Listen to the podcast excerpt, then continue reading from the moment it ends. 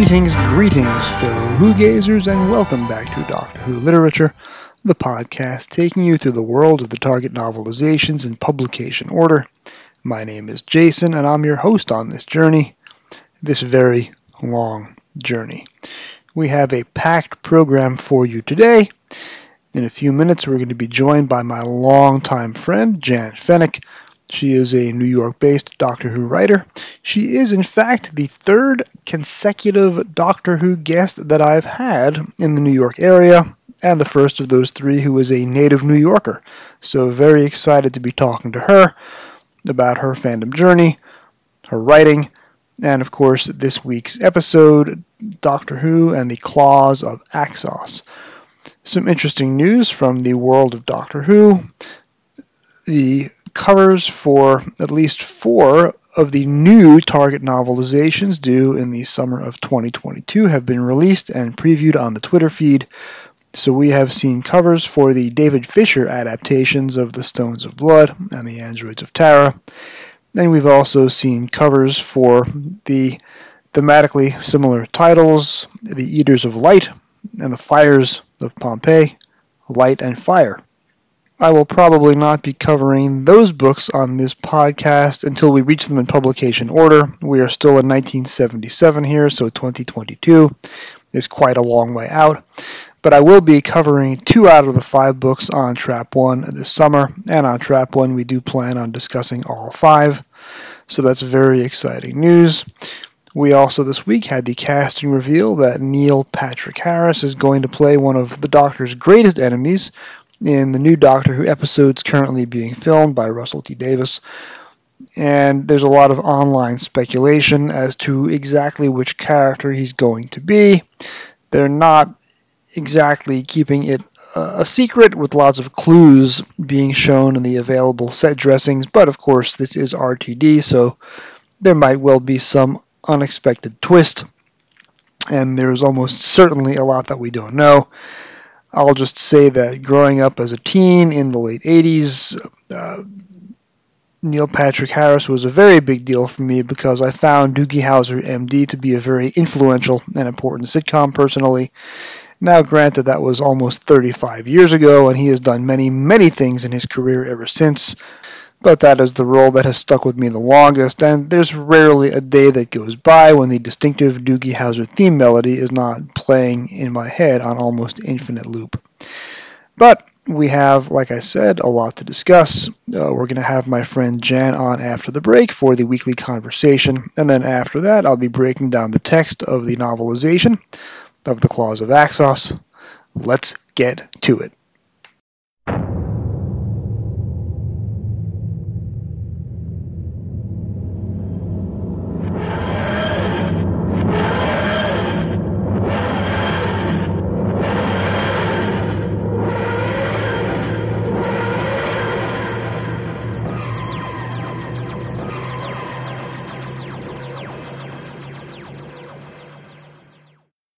So my next guest is a friend that I made the very first night of the very first Long Island Doctor Who convention way back in 2013, even before the 50th anniversary special or Night of the Doctor had aired.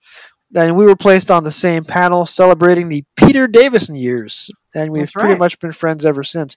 Jan, welcome to Doctor Who Literature. Hi, Jason. How you doing?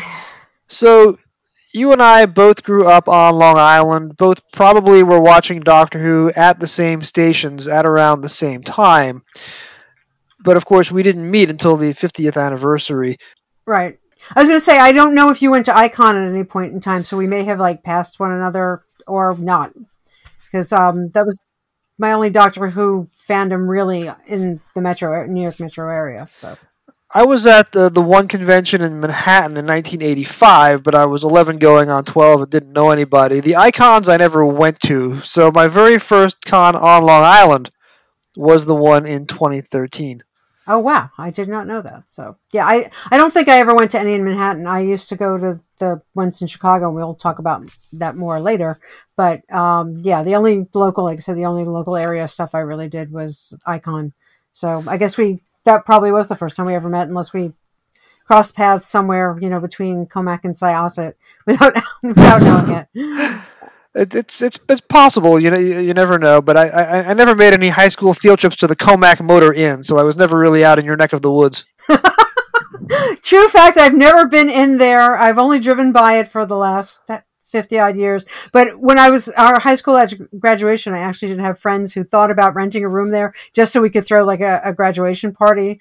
And then they kind of chickened out at the last minute. So I've never stepped foot anywhere near there. Just, but it's right around the corner from my house. So I pass it all the time my level of popularity in high school in the late 80s was such that I was never invited to the Commack Motor Inn. And I was also a Doctor Who fan. I'm sure those two facts are totally unrelated. Well, I was too, and like I said, it was just a group of my nerdy friends who thought about doing this for graduation. And then if they did it, they didn't invite me in the end because they stopped talking to me a week before graduation. So who knows? you and I, however, have both been pretty prolific getting published in the outside in books, but you have gone one better and you have actually co authored a book. So let's talk about that first.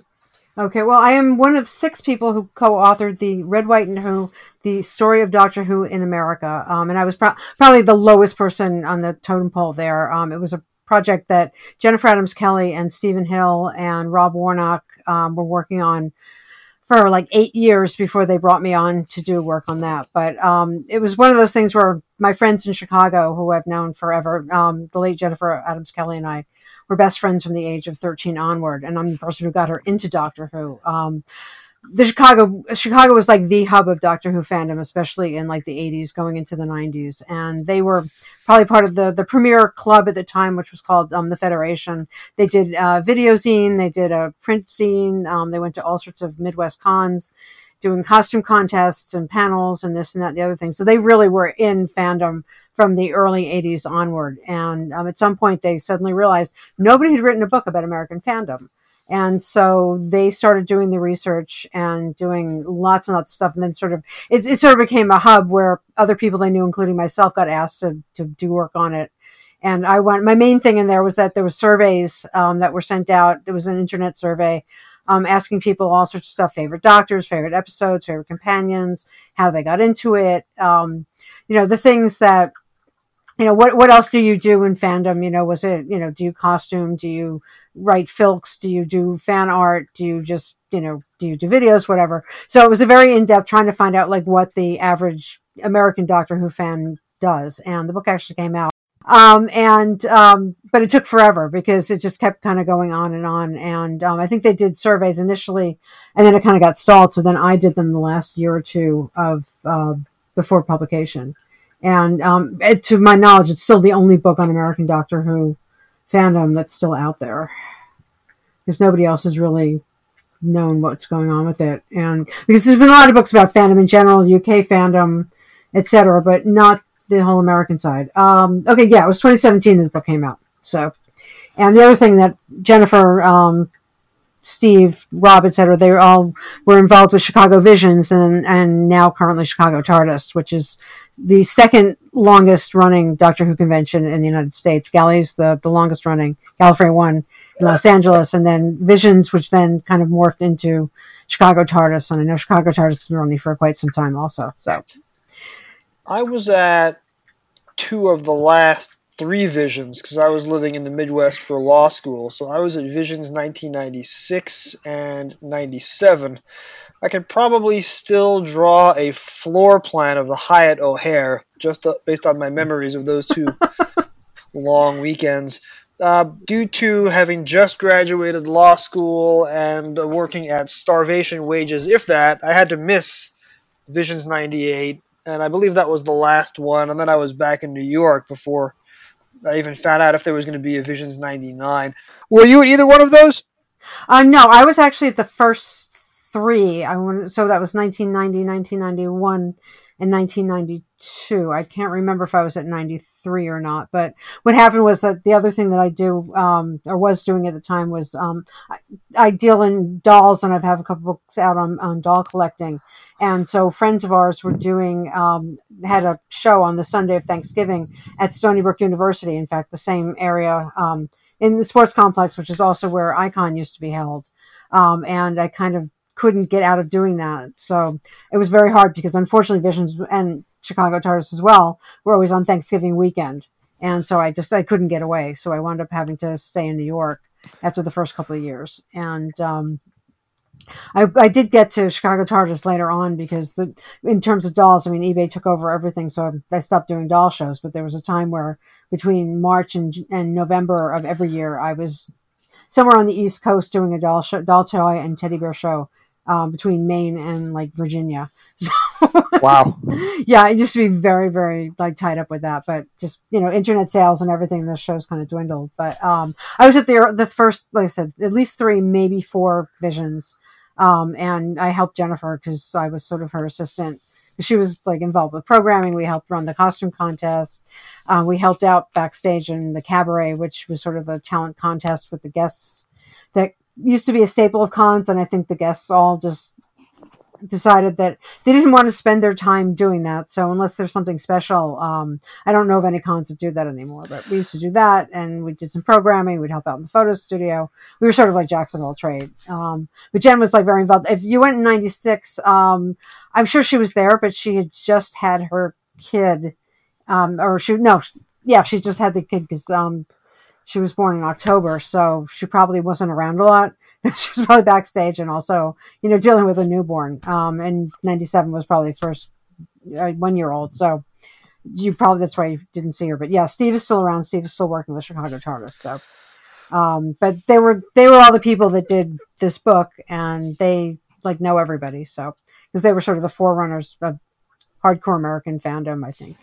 Other than, I guess there were some people in Los Angeles, aside from Sean Lyons, who runs uh, Gallifrey One. So, and what was your entree into Doctor Who fandom in the first place? When did you discover the show? What was your first episode, if you can recall?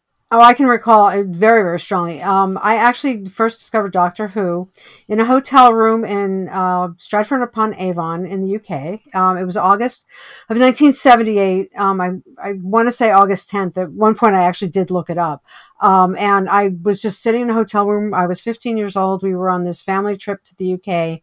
Um, we had, you know, done the touristy bit and we were in our room and I think we just had dinner and there was not much. And I was the equivalent of sh- channel surfing in those days, which I believe there were only three channels. There might have been four. I can't remember if channel four existed yet, but I happened to tune in BBC One and I was a big science fiction fan. My fandom really started with Star Trek back in the early 70s. And my parents actually, you know, when I was a kid, uh, toddler, I used to watch Star Trek in prime time with my mom and dad and um, also Twilight Zone and reruns, etc. And I became like a hardcore Trekkie around 72, 73, just sort of found it on my own. So, I, and I read a lot of books. I love science fiction.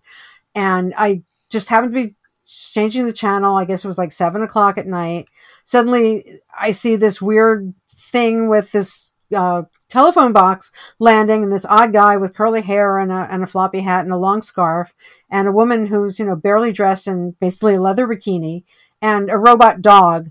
And I was like, what is this? And they started talking about like, you know, the planets and they, they were on the moon. So the first episode that I saw was episode one of the Sunmakers and it just grabbed me immediately. I got the, you know, the whole sat- political satire, tax satire, fell madly in love and didn't know if I was ever going to see it again. And it's weird because I was, I've been an Anglophile since I was very small, huge Beatles fan, huge British music fan. Also, I grew up kind of on um, a lot of you know masterpiece theater and a lot of other oddball like BBC shows, Britcoms, and somehow I'd never heard of Doctor Who before. So I had no idea what this was that I was watching, but I knew I needed to see more. And as luck would have it, um, and actually they talk about it in, in Red, White, and Who, um, that there was a whole package deal that went on uh, with Time Life that sold it to syndicated stations as well as um, some public broadcasting broadcasting station. So um, in October, I think of that year, um, Doctor Who and a bunch of other package shows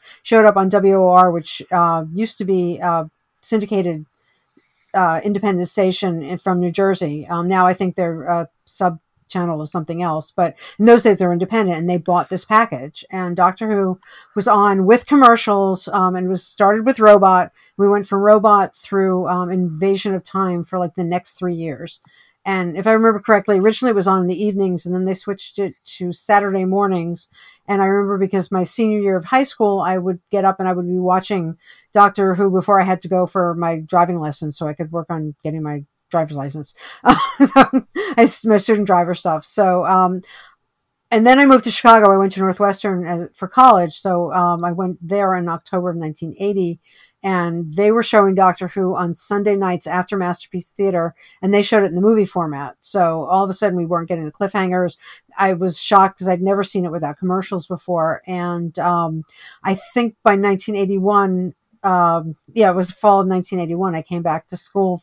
I'd been home for the summer, and they were actually showing the key to time because Chicago got new episodes before New York did, and um, that stood out to me because the first new episode I saw out of the the first three years of Baker uh, having to with the power of Kroll. And so that's sort of it's a terrible episode, but it's something that means a lot to me because I suddenly was like hanging out at my friend's apartment, um, having come back, and just the whole like our little science fiction group was all sitting around trying to figure out what in God's name was going on and making fun of the Swampies and Kroll, etc. So that's that was my second intro to that, and um, I've been a fan ever since.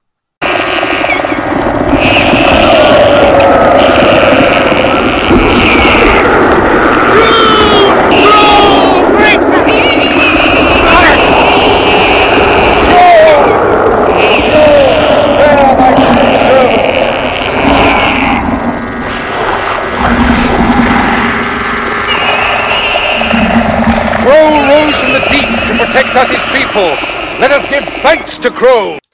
Can you still do the Kroll dance, which goes something like dum dum dum dum? Oh yeah. In fact, we we sort of rewrote it. A friend of mine actually did where they, you know, the, the, the standing with the spears and Great Kroll, Mighty Kroll. So it became Great Kroll, Mighty Kroll, Badass Mofo Kroll, and so on. We used to do this at cons in unison, just out of nowhere, because we were a bunch of like obnoxious college students who did these things. So yeah, I, I can still do it. I think, um, and it's to this day, it's still you know the fact that the Swampies were like green, painted green Rastafarians was just like kind of very weird to me. And the lead, the lead Swampy was John Abineri, who was on Robin of Sherwood, which is one of my other like big fandoms in the '90s. So I'm a big fan of John Abineri because he is the only Doctor Who actor to cross over into the Godfather universe. That I did not know. That is a little unfair. Although when Ma- when Francis Ford Coppola, I was going to say um, Mario Puzo, when Francis Ford Coppola recut the movie, um, episode three during the pandemic into the Godfather coda, he removed John Abineri's one scene and one line of dialogue, so that Doctor Who connection no longer exists. Oh no, that's terrible. I once, in the early 90s, wrote a bit of fanfic, which thankfully has been lost to the ages, where I decided to imply that Don Corleone was a past incarnation of the Doctor, which is a terrible idea for many reasons, but when you're writing fanfic and you're in the zone, you can do that kind of thing. Fortunately, Steven Moffat did not pick up on it. Thank goodness. Uh, there's, I, you know, there's a lot of crackfic out there, so I'm sure that's not the worst idea anybody ever had.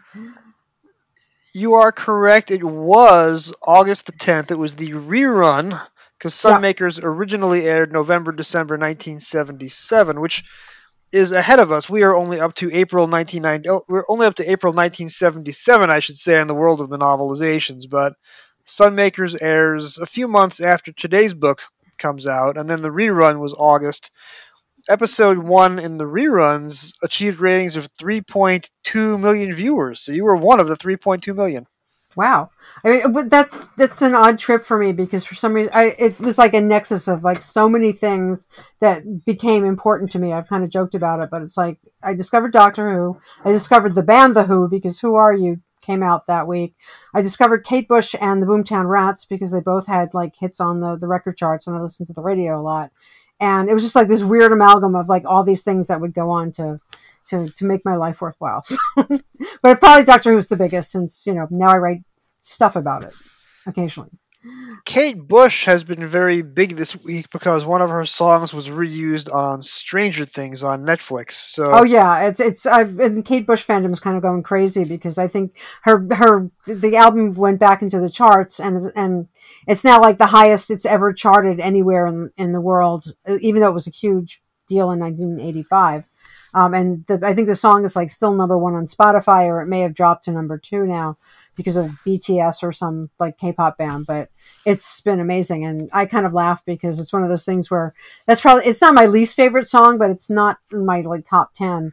And it's kind of like you know people like oh my god I love Kate Bush I love the song you know it's like the only song that they know except maybe Wuthering Heights, and it'd be like saying, "Oh, well, you know, I, I love the Beatles, you know, and only knowing I want to hold your hand and like, Hey Jude." So there's a lot, of, a lot more Kate Bush that people should be into. So there was there was a fan theory in the early '90s, which was always put forward in jest. There was a fan theory that Kate Bush wrote Kinda, but that, of course, is not remotely true, unfortunately. I never heard that, but that's actually kind of a cool one.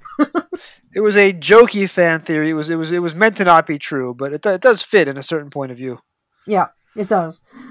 So speaking of things that are new in the world of Doctor Who this week, um, as opposed to Kate Bush and Stranger Things, as I mentioned at the top of the hour, there has been a major casting revelation for the special that Russell T Davies is filming right now in Wales and that would be the introduction of well-known, longtime American actor Neil Patrick Harris into the Doctor Who universe. And what is your take on this a bit of uh, America-friendly casting news? I'm actually I'm I'm not shocked by it because I don't know if you've seen It's a Sin, which was um, Russell's uh, incredibly incredibly moving drama about um, the AIDS crisis in the UK in the 80s. Um, if you're the, if you have HBO Max, it's on HBO Max. I highly highly recommend it. Have several boxes of tissues, but it's beautiful. And actually, Neil Patrick Harris is in that, and he's playing a British character in there where he's he's a, from what I remember, he's like the older gentleman friend of one of the the kids in the story.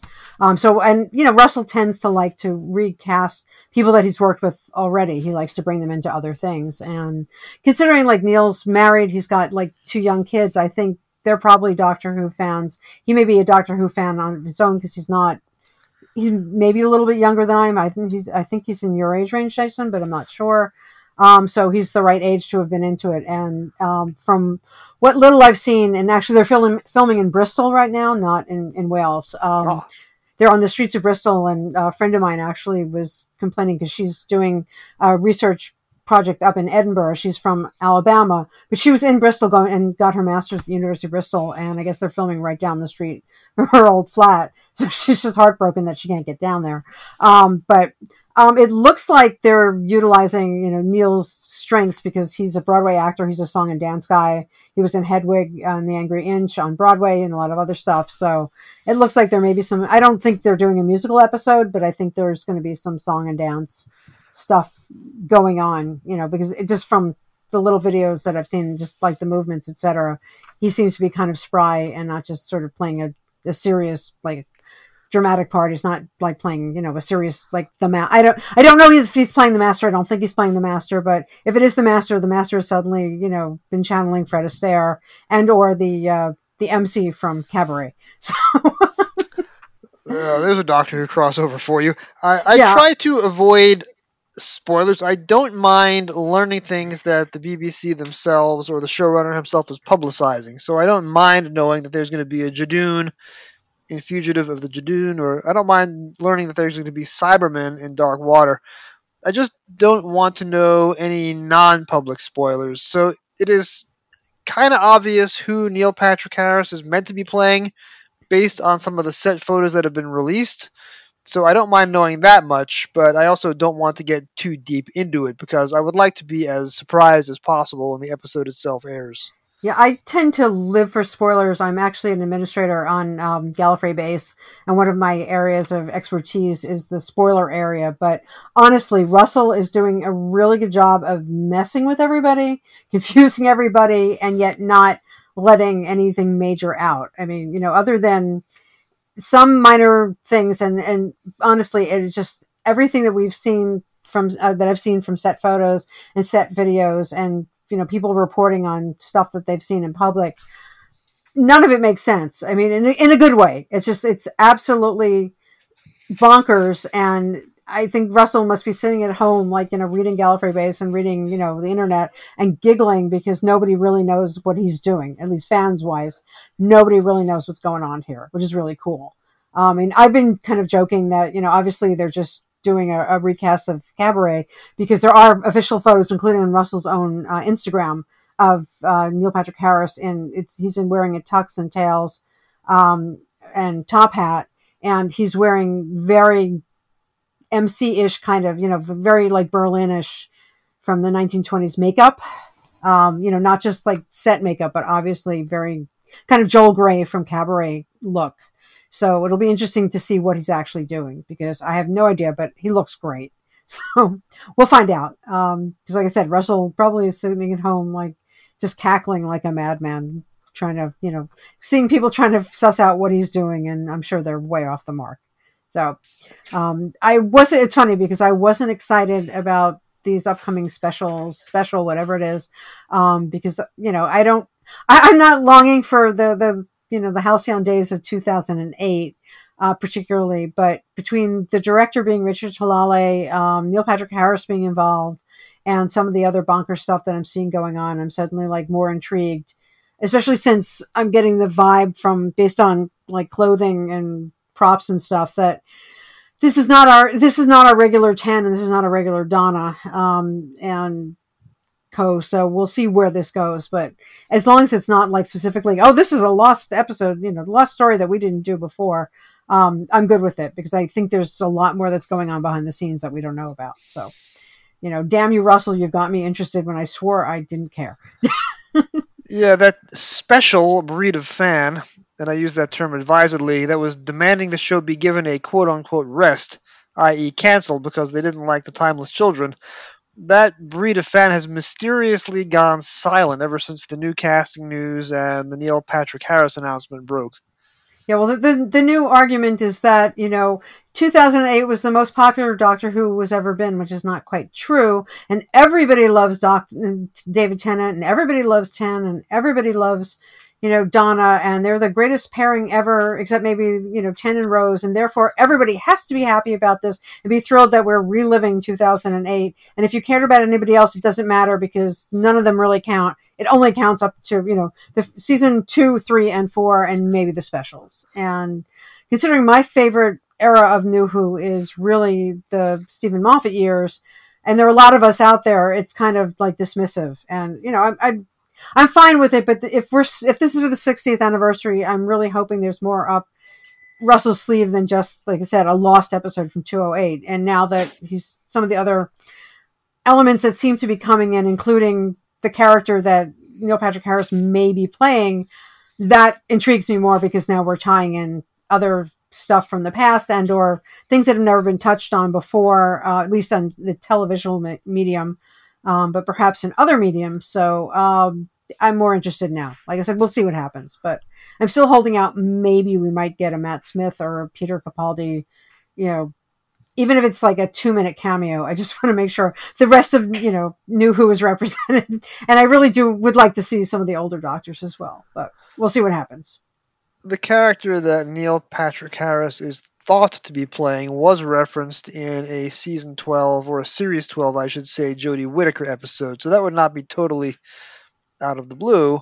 But again, we will see. As somebody once said, time will tell. It always does. Yep. now, of course, for me, the golden age of Doctor Who is watching the show uh, weeknights at 7 p.m. on Channel 21 back in 1985. And nothing is going to recapture that vibe unless uh, Ken Rosenblum comes out of retirement to go uh, do pledge drives for Doctor Who again. But that seems unlikely. He's pretty busy now at uh, uh, Touro Law School, so I don't think he's going to be uh, doing Doctor Who bumpers anytime soon. Yeah, I, I, I actually didn't watch channel it on Channel Twenty One until probably like 1987 ish because I was actually in grad school from um, in Syracuse, uh, New York, 1985 through 1980, uh, late 87. I, I, officially graduated in like January of 1988. Um, so I was mostly up there, um, and the, I did not get very good television reception, so I didn't watch a lot of it up there until like my last year when I was actually in a university apartment, and we finally were able to get cable TV. Um, so I missed a lot of like the Colin Baker and uh, Sylvester McCoy years because of that.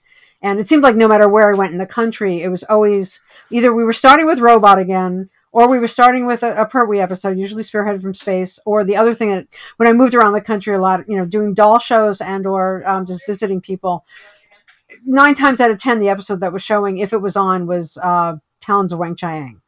So my my later my last two Doctors, um, I've actually only seen those episodes probably like once or twice, and I do except for Vengeance on Varos and um, Remembrance of the Daleks and maybe one or two others because I just kept moving around and it, I could never find it on. And when I was home in New York, I was then working full time in the city. So I was commuting and that included sometimes working on Saturdays. So I, cause I remember it moving to Saturdays because I remember watching Degrassi and then Doctor Who. And then I think Blake Seven may have been on around then too. Um, so I, I just sort of saw it in, in bits and pieces. So, um, that's why my, my later classic series is all kind of fuzzy. It kind of drops off after like the first year of Peter. I, I actually discovered Degrassi because it was on right before Doctor Who on Saturdays on Channel 21.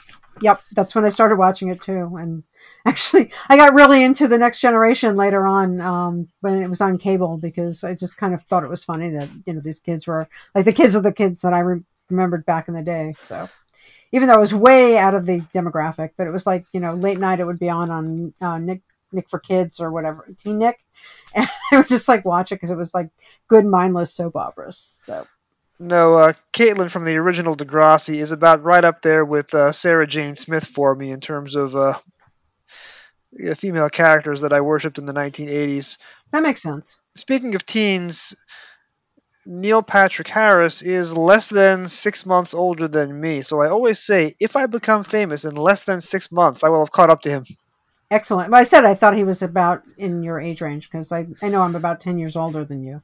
And I remember him like when Doogie Howser first started, and he seemed so like tiny and and fun. You know, he's not that much younger than I. am. he is much better preserved than me. We'll, we'll just we'll just say that. So, when did you first discover during your various fandom journeys the Target novelizations? Um, probably when I was in. I it was either well, I was still in high school and watching it on WOR, or maybe early on um, and when I was in uh, at Northwestern, um, and this is actually before I turned Jennifer Adams Kelly onto the show, because um, I remember picking them up, uh, probably the American versions of the novels, and just seeing the the forward by Harlan Ellison kind of like piqued my interest. Because if Harlan thought it was good, then it must be good. Um, and so I I have some. It's kind of funny. I have like random uh, books. I don't have the whole series. I've never read them all um, I'm a bad fan that way because again, I was in college, I was moving around a lot, so I, I again, I had friends who used to go to the local comic book shop and you know buy the import novels at great, great cost. And I was into a lot of other stuff. I was still into Star Trek. I was into like general science fiction, into a lot of fantasy, um, comic books. So I, I love Doctor Who, but it wasn't just my, my sole reason for fandom. Um, and you know, being a cool college student, uh, I had you know, I, it was too cool for me to be like just a single track fan, I guess. so I, have read them sort of, you know, piecemeal, and I have some somewhere in a box upstairs in my room, but I don't even remember which ones I had. So, but it was usually, I think, things that were missing at the time. I know I have like Enemy of the World and um, a couple other things that things that have now finally shown up, and it's like, oh my god, I remember reading this like 30 years ago or more. this is so cool. I can finally see what the character looks like or the story looks like. The Target novelization spoiled it for me because I got into Trek a few years after I got into Doctor Who, just through the reruns on Channel 44, the PBS station out of Scranton Wilkes-Barre, because after they lost the Doctor Who license, they were showing two episodes back to back of Star Trek the original series in the old Doctor Who time slot late on right. Saturday night. I was going to say we got them on cable here too because that was Cap's Comic Cavalcade. Used to That's be their, right. Uh, used to be their sponsor. That's right. Um, so I watched the entirety of TOS in high school, probably 10th and 11th grades, courtesy of uh, channel WVIA channel 44, Scranton, Wilkes-Barre, Hazleton. But when I discovered the TOS novelizations by James Blish, I was disappointed that they were only short story adaptations that condensed the tale and did not go the full target, which is to turn the story into a complete 120 what have you page book. So right. because of the Target novelizations, I never got as into James Blish as everybody else. Yeah, see, with me, like I said, I started, you know, I was watching Star Trek in prime time, um, even though I was, you know, like three to six, um, and then got bitten by the bug probably when I was nine or 10. So I was buying the Blish novels when I was in, you know, sixth, seventh grade. So I have the entire run of the Blish novels and didn't. So Doctor Who came after for me. So it was like cooler that the Target novels were actually, you know, full novels of one single episode as compared to the Blish stuff, but it didn't ruin it for me because I kind of like I guess I moved up in class when it came to you know adaptations and then you know there were also a lot of like movie novels of the Star Wars stuff and Star Trek movies and this and that so it all kind of tied together.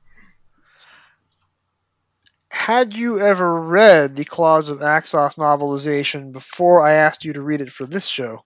I honestly don't think I have. I'm not sure, but um, like I said I think the the Target novels that I had and I read, I you know a lot of them were the Tom Baker things, things that I already liked, and then I sort of was gravitating towards the Second Doctor. I think you know I said things that were sort of missing. So if I'd seen the, the story on TV, then I kind of left it alone and went to you know earlier stuff or things that were really difficult to find. And also just, you know, this is going to be blasphemous, but the third doctor is not my favorite doctor.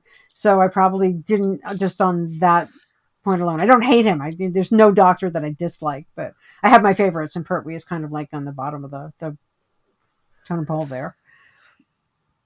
So before I ask whether or not you like the book, having read it for the first time, what was your impression of Claws of Axos, the story, uh, going into this re- going into this reading?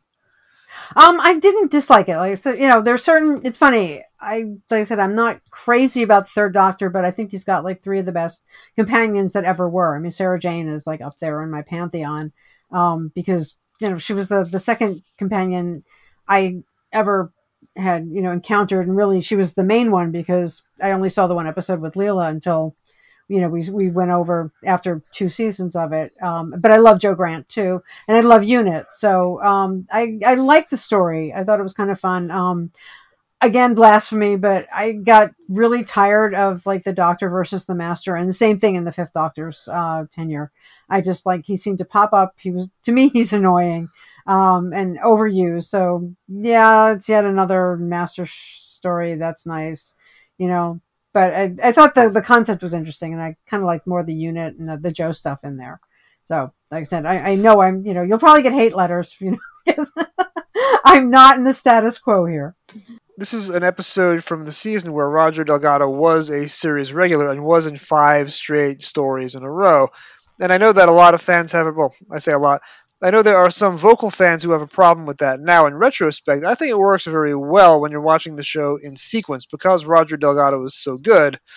You want to have as much of him as possible, but of course that had an effect on his career, and they've never tried that again, where the master does every single episode in a season. I think it's a good experiment, and I think yeah. because of Roger Delgado, it works.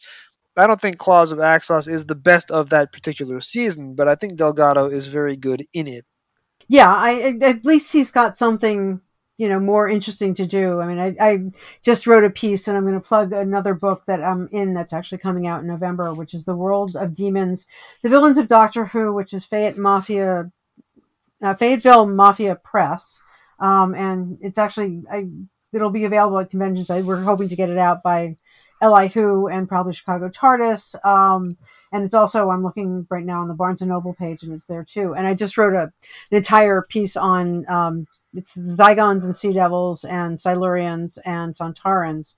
So I had to watch the Sea Devils and I had to watch um, the Silurians and basically anything and, and, everything that had one of those four uh, races in it.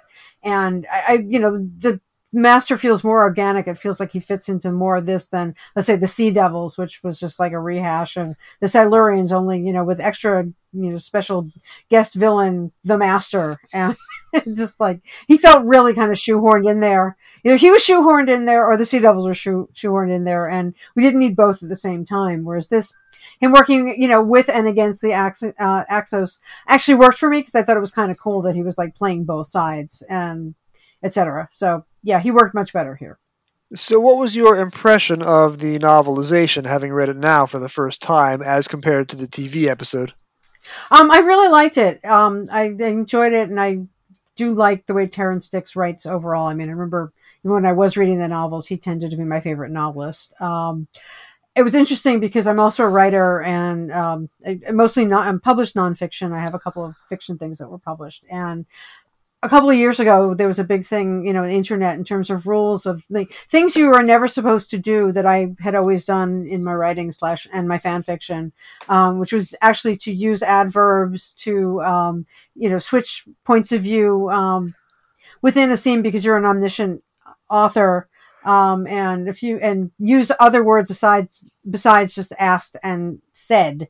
And Dicks does all of that. And, you know, I was kind of vindicated because I was thinking of a lot of people, especially fan fiction writers who had these rules and things that you did to be a good writer and their heads would explode because, you know, it was all these things you were never ever supposed to do. And here's Terrance Dicks who, you know, like wrote a million Doctor Who novels and, you know, was published author and, and television writer, etc. And he like broke every single one of them. Um, I really enjoyed it. I thought there was a lot of good um, characterization in there. Um, I think we got more characterization than we did in the show, even like with Filer.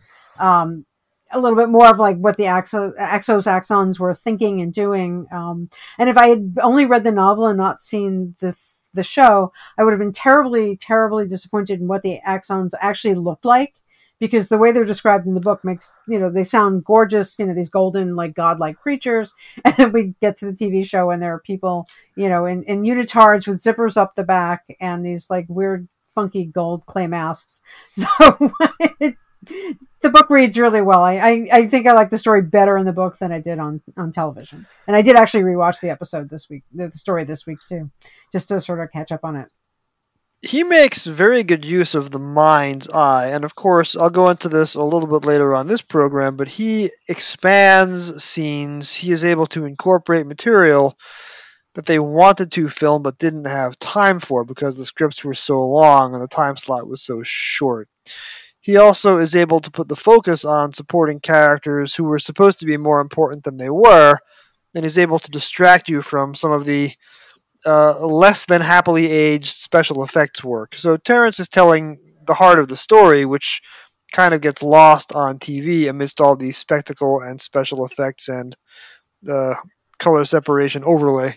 Yeah, I, th- I think he really got into you know the heart of the matter, whether it was um, Chinn, who was you know the, the bureaucrat, or whether it was um, Harker, who was the captain, who uh, was Tim Pigott Smith, which I didn't. I knew he was in Mask of Mandra- Mandragora. In fact, I just wrote uh, an essay that's coming up in one of the upcoming Outside In books um, for that but I didn't know he was in this, so that was kind of a nice surprise. Um, you know, as I said, Filer and even the Axons themselves, you kind of get a little bit more of like what they're doing, and then you know the Doctor and the Master and how they're sort of sort of kind of playing each other, and Jo's reaction even more so to everything that, that she's experiencing and everything that's going around. So I, I liked it from that, you know, because you do get much more into the characters and not just action, action, action. This you know special effect action on screen and Terrance also builds a lot more into the emotion of is the Doctor really going to betray his unit friends? Is he really going to betray Jo Grant? Terrance has the space in the book to lean into that in the way they didn't have the space to lean into it on TV. Right. I mean, you, you sort of get a hint of it because Jo seems to, on screen, seems to think this was happening. But yeah, you get a much more like how she's reacting and how you know the brigadier is reacting and you know can we trust the doctor? Is he just going to ditch us so he can finally get his tardis working et cetera et cetera? So I, I thought that was really like a nice touch. So would you recommend this book to others as a very good example of what the target line can do and how they can improve upon the underlying tv story?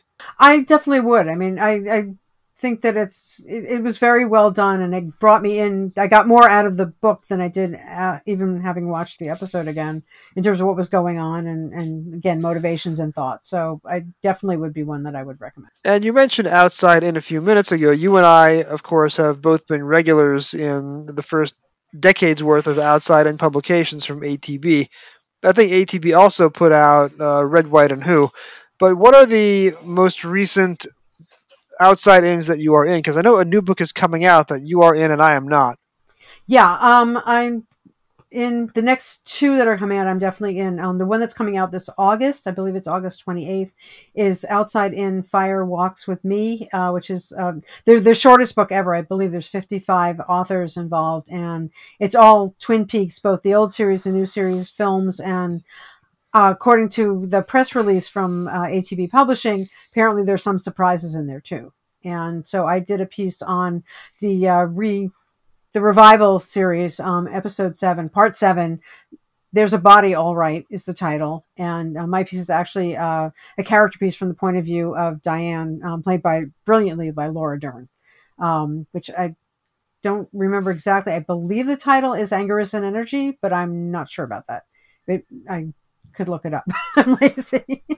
but yeah, I'm in that one, and then there's another one coming out after that, which I believe is there's a, I'm not sure what the actual title is, but it's going to be um, the the first book, the volume one, which was all classic Doctor Who remixed. Um, so for this one, I did Mask of Mandra- Mandra- yeah. Mask of Mandriga, um, and that's actually a, a weird like multi-part quiz, um, sort of like a Buzz, BuzzFeed type quiz. Having never seen any Twin Peaks, not when it first came out in the 90s, and having not seen the revival, I opted to sit this one out. So it is the first Outside In volume that I am not in. But I am rejoining the Outside In remix of the classic Doctor Who, so I will be covering a black and white story a little bit earlier than Mask of Mandragora. But I will be back in the Outside In series for that book, so fear not. At least you'll be back. And then the next two past that are Deep Space Nine and Babylon 5, and I will definitely be in both of those also. I already have my episodes staked out. In fact, I have to talk to Stacey, um, Stacey question mark Smith, who's our editor. Um, going to be talking to her next week to try to get my DS9 piece in shape because I'm, I, I can't quite glom what I'm doing on that. I know which episode I'm doing and I have some ideas, but sometimes she's really good at just like bouncing ideas and finding the right path for it. So I have picked out my stories for the Babylon 5 and Deep Space Nine volumes, but have not written them yet. But I will be speaking to Stacey on this program again very soon, so uh, we'll have a chance to uh, finalize that. So, Jay, what I want to do now is play a game with you, and we are going to play a game of 20 questions. Are you ready? I am ready. So, I have selected using the randomizer.net one and only one Doctor Who story from 1963 up through 2022. I know which story it is. You will have to guess. It is a serial, and you have to use your 20 questions to guess which one story it is. The all time record is seven. Nobody has failed the game yet. Let's see how you do. Go ahead. Is it a story from the 60s, 1960s? It is not a story from the 1960s. Question two. Is it a story from the 1970s? No. Question three. Is it a story from the 80s? No. Question four. Okay, so that I'm just like me thinking out loud here. This actually makes it maybe easier. Um, hmm. Is this a story under Russell T Davies's uh, aegis? No, it is not. Question five. Is this a story under the Moffat aegis? Yes, it is. So uh, now you've narrowed it down. You've just got to pick which one it is. Question six. Is it a 12th Doctor story? Yes, it is. Is Clara the companion? No. Question eight. Is Bill the companion? Yes, she is. Question nine. Is it a three part story? No, it is not. Question 10. Is it a finale story? No. Question 11. Oh, I'm I'm so bad at this. Um, was it written by Steven Moffat? No, it is not a Steven Moffat story. I think we're up now to question 12, so we're coming into the home stretch. Is it set on Mars? It is not set on Mars. Question 13. Is it set in the past? It is not. Question 14. I think the good news is now you are guaranteed to solve the puzzle in time because there are fewer stories remaining in the season than there are questions left out of 20. Right, but it wasn't. Oh, oh. Um, is David Suchet in the episode? No, David Suchet is not in the episode. Question 15. Is it Oxygen? It is not Oxygen. I don't think what else it could be. There's nothing left. Um, it's not set in the past. It's not set on Mars. It's not written by Moffat. Is it set in the future? Yes, it is. Is it Smile? Yes, it is. Oh man, it's like the one that was blanking on. Oh, I will say that when it came up on the randomizer, I didn't remember it. so oh, I remember we we saw that. Actually, it was at one of the Li whatevers, the, the ones that aren't the Li Who, um, because it was on at that point. And I remember I was in a room like watching it with a big group of people, and it's a really good story. But for some reason, I was blanking on it. I was exactly. Well, you you got there. You got it. I think in 18. So you beat the quiz, and you are a winner. Jan, thank you so much for playing. Oh, where you're can welcome. where can we find you online if we so choose? Okay, you can find me on Instagram as total underscore Janarchy or on Facebook as uh, um, under my name Jan Fennick F E N N I C K. Um, I really do need to set up a new Twitter so I can maybe talk to people, but that's a little dicey right now. Um, and uh, or email I am janarchy at gmail.com if anybody needs to drop a line. So And you, of course, have several books uh, coming out that you are in. Do you have any other things that you wish to plug? There is another uh, Long Island uh, Who LA Who coming up this November, and our guests are going to be Peter Davison, Janet Fielding, Sarah Sutton, and um, several writers, and probably more good stuff coming up. Um, uh, trying to think what else I've got going on. Um, like I said, the other book that I'm in, and let me get you the official title again. Look it up on my phone. Um, it is a World of Demons colon the villains of Doctor Who, and the editors are Barnaby Edwards, um, the non-Dalek Barnaby Barnaby Edwards, and David Bushman, and that's Fayetteville Mafia Press. And as I said, we'll definitely be at Li Who. I believe they'll be at Chicago TARDIS, and um, you can also find it. I, I'm assuming on Amazon. I know it's on uh, Barnes and Noble, etc. And it's a really cool book because um, it's focusing on all the, the the villains of the series with like each dedicated uh, essay on different aspects and different. I know somebody's doing the master. Uh, friend of mine did a piece on uh, the invisible monsters of the new series. I did sort of a compare and contrast um, of four different races and you know how they were in the classic series versus how they are now. And um, it seems like it's going to be a really good book. So um, I've got that one coming up. And as I said, Twin Peaks um, Outside In uh, Fire Walks with Me is coming out in August, and I'm not sure when the next Outside In Doctor Who book is coming out, um, but I'm assuming that'll be in the next couple of months. And I think that's about it right now that I can talk about.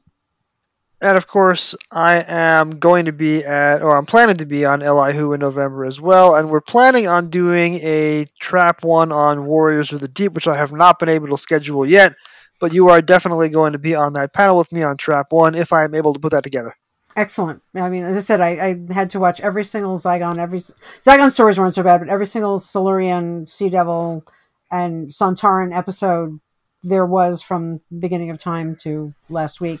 So I definitely have opinions on Warriors of the Deep. I look forward to hearing them, and that'll be on Trap One, hopefully in the not too distant future. Jan, thanks so much for joining me. Have a great night. Okay, you too, Jason.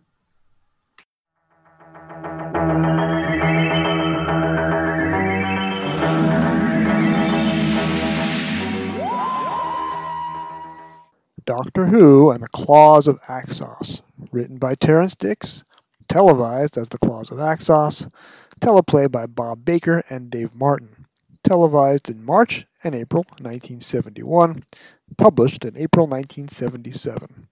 Axos calling Earth, Axos calling Earth. The creatures stood before them, beautiful golden humanoids, offering friendship and their priceless axonite in return for what? Only Doctor Who remains suspicious. What is the real reason for the Axon's sudden arrival on Earth? And why is the evil master a passenger on their spaceship? He very soon finds out. The first sentences of the Claws of Axos novelization are not as spectacular or memorable as the first sentences of the Dalek Invasion of Earth novelization, as we discussed here last week during episode 30. But it is a great picture for the mind's eye, superior to the state of the 1971 special effects art that we saw on television. Quote, it moved, through the silent blackness of deep space like a giant jellyfish through the depths of the sea. Its shape was constantly changing, pulsating with energy and life, and a myriad of colors flickered over its glistening surface. As you can learn from the DVD production notes, or from Shannon Patrick Sullivan's Brief History of Time Travel website, or anywhere else that recounts the history of Doctor Who, Claws of Axos on TV had a troubled genesis. Bob Baker and Dave Martin, the Bristol boys, came to the Doctor Who production offices by accident via a misrouted, non science fiction script.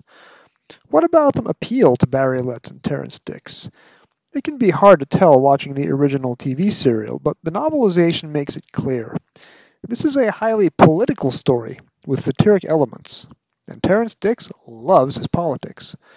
The first two Brigadier POV paragraphs on page 9, just the third page of the book, say it all.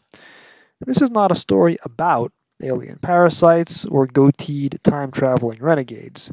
It's a story about the perils of homegrown nationalism, the Make Britain Great Again crowd. This is a story about Horatio Chinn. Page 9. In the military and scientific complex that formed unit headquarters, Brigadier Lethbridge Stewart's day was getting off to a very bad start. The cause of his present troubles was not alien monsters, but earthbound bureaucrats. Whitehall's latest brainchild was the newly created Ministry of Security, an organization designed to gather all Britain's various intelligence organizations under one central umbrella. The brigadier had refused to be gathered, taking the position that UNIT was not a national, but an international organization, and as such answerable only to UNIT HQ in Geneva. The war of letters, memos, and reports had continued for some time now, with the brigadier more than holding his own. But now the Whitehall enemy had wearied of the paper bombardment and sent in their shock troops in the stocky and unattractive shape of Horatio Chinn. Like many small men in high positions, Chinn liked to think of himself as Napoleonic. He saw himself as a hard driving human dynamo, cutting through the restraints of red tape. He was a vain and rather stupid man, but he was also ruthlessly ambitious and tirelessly energetic. Chinn eventually overcame most of his opponents by wearing them down. He had even worn down the minister in charge of his own department, who couldn't stand the man, but couldn't think how to get rid of him.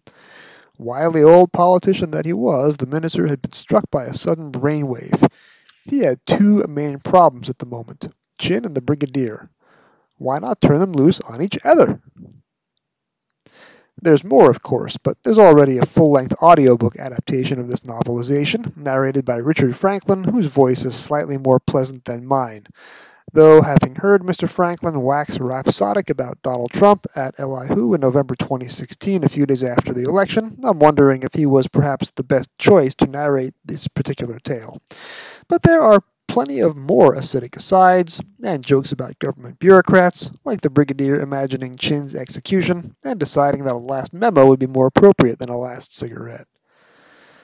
Another element to Claw's troubled genesis is that the script went through many drafts, and Terrance Dicks evidently wrote the final one himself, under his usual axiom that any more than three drafts of a script by the original author was only going to make things worse.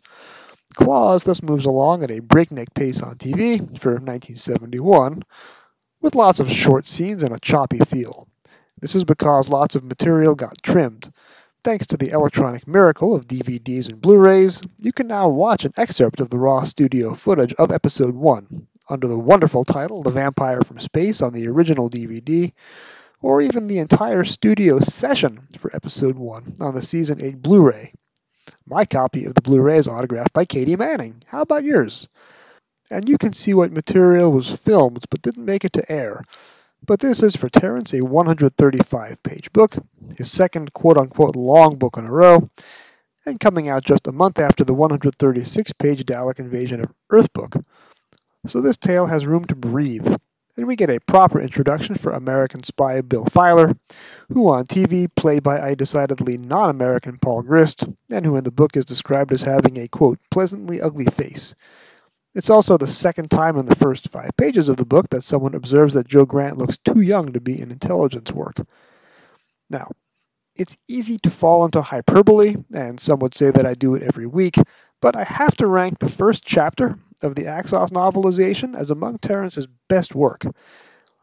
Now, again, I say this almost every week, but consider this. This is an 11 page chapter. Terence has to introduce several characters the Doctor, Jo, the Brigadier, Chinn, Bill Filer, Mike Yates, and two British radar technicians, one of whom has a rich internal fantasy life. Ransom's Comet is a memorable part of Chapter 1 but is not mentioned on TV. And Terrance, in the middle of the continuity heavy unit era, has to briefly recap Spearhead from Space, and Terror of the Autons, and The Mind of Evil, which won't even be novelized for nearly another decade, even though it's terrific. And Terrance has to foreshadow the threat of the Master, who's not even a proper character in the book until chapter 4. And he has to set up all the political satire, the comedy, and the fencing. Quote, Bill Filer edged into the room, wondering how he'd ever got the impression that the British were calm and reserved. And all this in just 11 pages. All of that material without a single wasted sentence. Now compare this, for example, to the 1994 Doctor Who New Adventure novel Falls the Shadow, where the Seventh Doctor spends literally 100 pages just standing in the same spot. Now, Falls the Shadow was not a bad book, but it's not Terrance Dicks either. I'm not going to go too heavily this time into the changes between screen and book, but they're the usual changes you've come to expect if you've been following me along on this book journey for the past seven months or so. Chapter 2 is a good example of Terrance unentangling a lot of intercut scenes on TV. Pigbin Josh is in about four separate scenes on TV, muttering but not speaking, played by regular Havoc stuntman Derek Ware. That's all condensed to a single scene in the book, with the character now called Old Josh, taking up parts of four pages. The line Born of Necessity, on the day of studio taping about freak weather conditions, is absent from the book, as is Corporal Bell, who was making her final TV appearance, but in the event is not in the book at all. There is more of Terrance's dry comedy. Chinn is given a quote Napoleonic streak, although that's the second time in two chapters that Terrance calls him Napoleonic.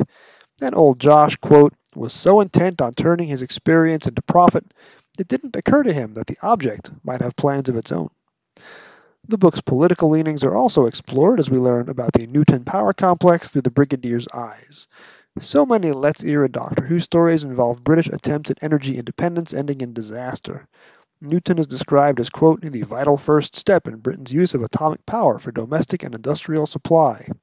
From one enormous nuclear reactor, Terrance continues, power was channeled to outlets all over the country, the fact that of all possible sites the thing had plunked itself down beside the Nuton reactor seemed suspicious in the extreme, he says of the Axon spaceship. In short, the plot of Axos makes a lot more sense in the book than on TV, where it's arguably lost in between hammy acting performances, dayglow and CSO'd interiors, and awkward jumps between scenes. Michael Ferguson was one of Doctor Who's most visually inventive directors between War Machines and the Stone Cold Classic Ambassadors of Death, but this story's visuals strained his genius. Terrance in the book, of course, can ignore all that and just get right to the heart of the matters. Now, while there are some novelizations that fundamentally alter the TV story into something unrecognizable, telling an almost entirely new story utilizing the same basic characters from TV, we saw this much earlier in the line with David Whitaker's two 1960s books, or Malcolm Hulke's novelizations, most of which are sadly in the rearview mirror on this program, although we'll see them again in the mid to late 80s, many, many months from now, when we reach the likes of The Massacre or The Romans. Now, Terrance is not doing any of that wholesale reinvention. He is giving a faithful accounting of the TV dialogue and scenes, albeit, of course, with the minor changes to lines or scene order that I've already talked about where the literature of Terrance Dicks comes in, and the reason why I dig so deep into the text of the books and spend so much time discussing even the minor changes is the gloss that he puts on the story. He is constantly at work, constantly exploring why things happen the way they do on TV. He fills in the margins, hence all that strenuous work in Chapter 1 introducing Chinn. In Chapter 3, Terrance gets into the Doctor's alien nature, the doctor is annoyed at Winser for wanting to double check his readings, wishing the unit troops would go away, let him explore the Axon spaceship in peace. And why Jo, who has an entirely silent subplot in episode 1 that's concentrated into chapter 3 of the book, is given many POV thoughts about how Yates and Benton are treating her like a child, or how she can explore the rest of the Axon spaceship before the Doctor has a chance, or the way the Brigadier realizes that the Doctor is trying to outthink Axos, even before they're ex- exposed as malignant, by pointing out inconsistencies in their cover story. Chinn is quoted as glaring reproachfully at the Doctor, indicating that the Doctor's skepticism was in thoroughly bad taste. Terrance always wants to put you half a step ahead of the regulars, so that the Doctor's eventual logical leaps never take the reader by surprise, and he always, always wants to get a half smile out of the reader at these sometimes ludicrous situations in which our heroes find themselves. Here's an example. Page 40, POV to Nicholas Courtney. The scene was at once mysterious and absurd, thought the Brigadier. There they all stood in the mysterious heart of this glowing spacecraft, confronting these golden skinned, smooth tongued axons and their pet toad. End quote. Reworks the Part 1 cliffhanger, end of Chapter 3, to take the focus away from the fantastic, away from the double cliffhanger that on TV is the surprise appearance of the Master and the shock reveal of the Axos creature's true form. Those of us who are reading the books in publication order, of course, have already seen the same prop, spray painted green, used as the Krynoid back in Doctor Who and the Seeds of Doom, episode 29. Instead, Terrance replaces that with a long argument involving the Doctor and Chinn, and the Brigadier, and Winser, and Hardiman, over the true value of Axonite, and whether or not it belongs just to England or to the entire world. This was presumably written but cut for timing from TV, but Terrance puts it on pages 41 and 42, and moves the Master's appearance back to the episode 2 material entirely, which is chapter 4. On TV, your brain might be numbed by the visuals, in the book, your brain is stimulated by Terrance turning the story back to human greed, talking about the Trojan horse, and including a healthy dose of political debate. Chapter 4 again puts the focus on Chinn, whose cabinet minister is described as having a face, quote, rather like a cunning old bloodhound. When Chinn exits the Axon ship in order to gain government approval to seize Axonite for the UK, the doctor in the book, quote, thought hard it was easy to deduce Chinn's next move, which meant he must make some adjustments of his own. When the doctor then compares Axonite to the Trojan horse, Terrance nimbly slips into Jo's POV to help us remember what the Trojan horse is. Alas, Terrance misses the chance here to get in a shout out to the Mythmakers, just as he also fails to compare Jo's aging to death at the end of Chapter 7 to the sad fate of Sara Kingdom at the end of the Daleks' master plan. But again, Terrance had not been around for those Hartnell era stories. Terrance also lets slip that Winser is after Axonite in order to win a Nobel Prize, and has Jo directly observe, quote, Now she knew why the doctor had suddenly changed his attitude. He didn't care whether Axonite would be good or bad for humanity.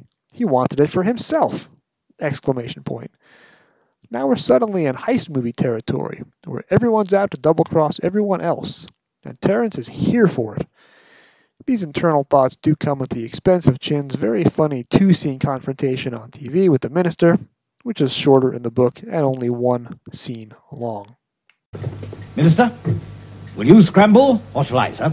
Just your report, Chinn. I'm sure that will be quite garbled enough. Yes, sir. Well, as I anticipated, we are having a certain amount of trouble with these unit people, sir. We, Chinn, we. Uh, well, I am, sir. Are you quite sure you can handle this matter, Chinn? Oh, yes, sir. Yes, of course. Uh, about the special powers, sir. Because if you are not, just remember, it's your head on the block, Chinn, not mine. Yes, well, I think we ought to look to the future, too. There are tremendous advantages for humanity in Axonite. Yes, but tremendous material advantages. But I doubt if even Axonite could increase the growth of human common sense. But since you seem hell-bent on getting hold of it, I suggest the best thing to do is restrict its use to your laboratories until we've made a full analysis of all its properties. We? You mean you want to cooperate with us? Scientifically, yes. Winser? It depends. On what? Who leads the investigation? Why, you do, of course. Uh, about my request, sir. Special powers have already been granted. Do your best to keep me informed, old chap. After all, you are our man on the spot, Chinn, in more ways than one. Minister? right, Brigadier. Terrance in Chapter 4 also plays up the threat of the Doctor switching sides earlier than on TV. The Doctor is openly dismissive of Jo in the book and leaves Jo wondering about his true loyalties. There's also a really nifty scene in Chapter 5, exclusive to the book, where the Doctor tricks Tim Pigott-Smith's regular Army captain character out of arresting him and Jo. On TV, the captain pays no attention to the Doctor and Jo at all, which is something of a plot hole since he's under orders to arrest all unit personnel, and Jo in the book helpfully points out to the reader that she and the Doctor are unit personnel. And Terrance continues to add material, not on TV, where Jo despairs that the Doctor is more loyal to Axonite and its promises of time travel than he is to UNIT and to her. Quote, as Winser and the Doctor moved off, Jo said sadly, So you have changed sides after all, Doctor? The Doctor paused in the doorway and gave her a benign smile. A matter of basic loyalties, my dear. I'm afraid mine must always be to science. On the top of page 65, Winser discloses his secret plan to use his particle accelerator to travel in time. I wonder if Donald Bellisario read this chapter and if it formed some inspiration for the quantum leap accelerator. In the book, the Doctor guesses Winser's aim, much to Winser's discomfort, 14 pages before Winser himself starts quoting the quantum leap saga cell.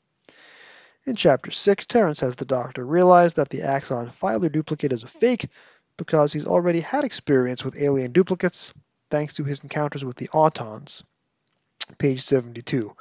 Now, in the old days, the Target editors would have put a footnote in here, and there was in fact a footnote in the previous book, but I believe we're just about at the end of the Target novelization's footnote era, unfortunately. Terrance also has tremendous fun writing from the Master's POV. Here's his mini cliffhanger to end Chapter 6, the paragraph that usually ends Episode 2 of a four part story, but here not the actual TV cliffhanger, rather a neat little moment of the Master planning more mayhem. The Master sat beside the driver, a satisfied smile playing on his lips. He found it very appropriate that the message which would mean the final doom of Earth had been sent from the heart of the organization dedicated to its protection. One bird had been killed, it only remained to kill the other. When the TARDIS arrived at Nuton, the doctor wouldn't be very far away. The master smiled and fingered the laser gun beneath his coat.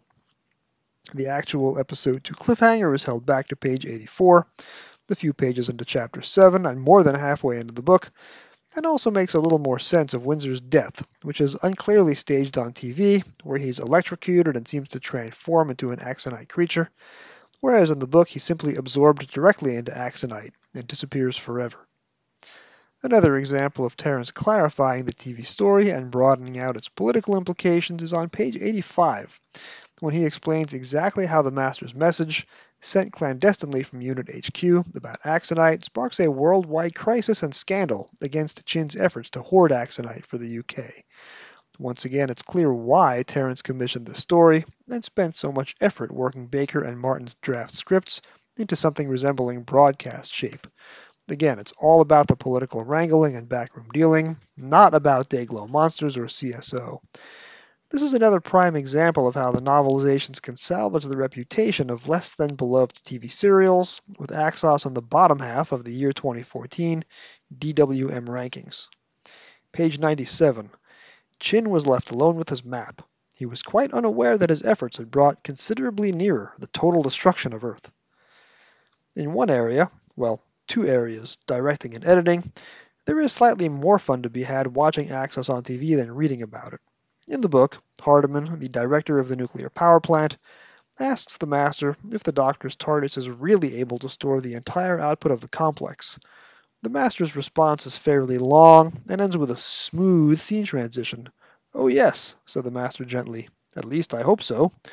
It'll be just too bad for all of us if I'm wrong.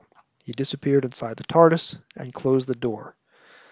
But on TV, the scene ends abruptly, in such a way as to generate humor.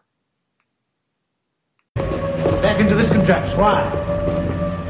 Well, theoretically, it should be able to store all the power generated around it like a solar cell battery. You trying to tell me you can absorb the total output of this complex in a police box? Yes. even with material cut out, Terrance still manages to get at what makes the Delgado Master the greatest master of all time, such as on page 107.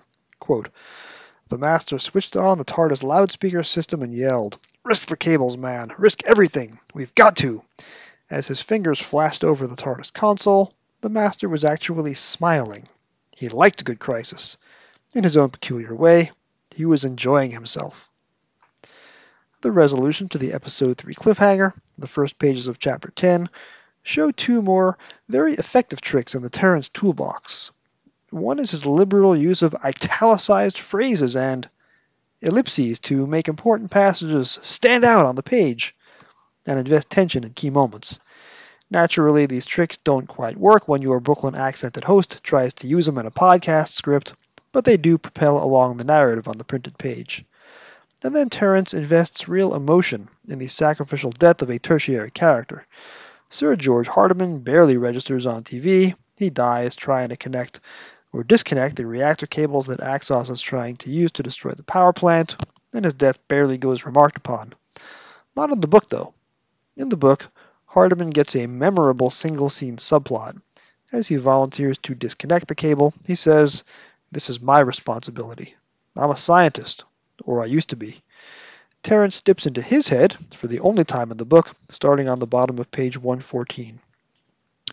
Hardiman pushed up the goggles to wipe the sweat from his eyes, replaced them, and went on with his task. It was a very long time since he had last had tools in his hands, but he worked calmly and steadily, with a curious feeling of contentment. Despite all the years and meetings and conferences, he could still do a real job when he had to. Like a man defusing a bomb, he unscrewed the last bolt and lifted the trigger section free. Gently, he lowered it to the floor. The master observes, only in the book, that Hardiman is carrying out his task, quote, surprisingly well, which is literally the only genuine compliment that the Roger Delgado master ever paid to any human. Otherwise, in the episode 4 material, scenes begin earlier and go out later, likely the residual of scenes that had to be topped and tailed on TV in order to fit the running time. The book has more explanatory dialogue and more insults. Mike Yates's bingo calling reference, eyes down, look in, garners a Roger from the Brigadier on TV, but in the book gets a more surly, never mind the comedy, which I would like to think is Terrance editorializing. Terrance also omits a televised reference to Bill Filer being a New Yorker. Yeah, trust me, he ain't one of us. In chapter 11, Terrance adds a paragraph to show Axonite activating its nutrition cycle all over the world, reminiscent of material he'd added to the Spearhead from Space novelization, his first target three years earlier. This chapter, by the way, is titled The Feast of Axos, later adapted as a Big Finish Sixth Doctor audio title. Alas, Terrance's predictive powers only extend as far as Big Finish, and not the Chris Chibnall TV canon. Check out this line that now seems quaint and parochial from page 131.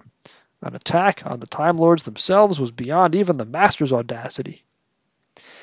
Chapter 12 is a final example of Terrance giving us more. The last line on TV is here, in slightly altered form, but then there's more than another full page of denouement with a proper exit for Bill Filer and a final bit of bickering for the Doctor and the Brigadier. Terrance also adds a fine line, which I could have sworn was on TV, about how the Doctor wouldn't have left his human friends in the lurch. Well, he would have left them, but not in the lurch. Yes. Well, the Axon said they wanted time travel, and now they've got it. What about the Master? I sincerely hope he's with them. Hope? Well, I can't be absolutely sure. I was pretty busy at the time. But I'm 90% certain, no. How much? Well, pretty certain. Well, I suppose he could have got away. Just? This time loop thing. How did you get out of it? Oh, I simply boosted the circuits and broke free. And you came back of your own accord? Well, I. Uh, Doctor? No. No, I'm afraid not. No, obviously, the Time Lords have programmed the TARDIS always to return to Earth. It seems that I'm some kind of a galactic yo yo.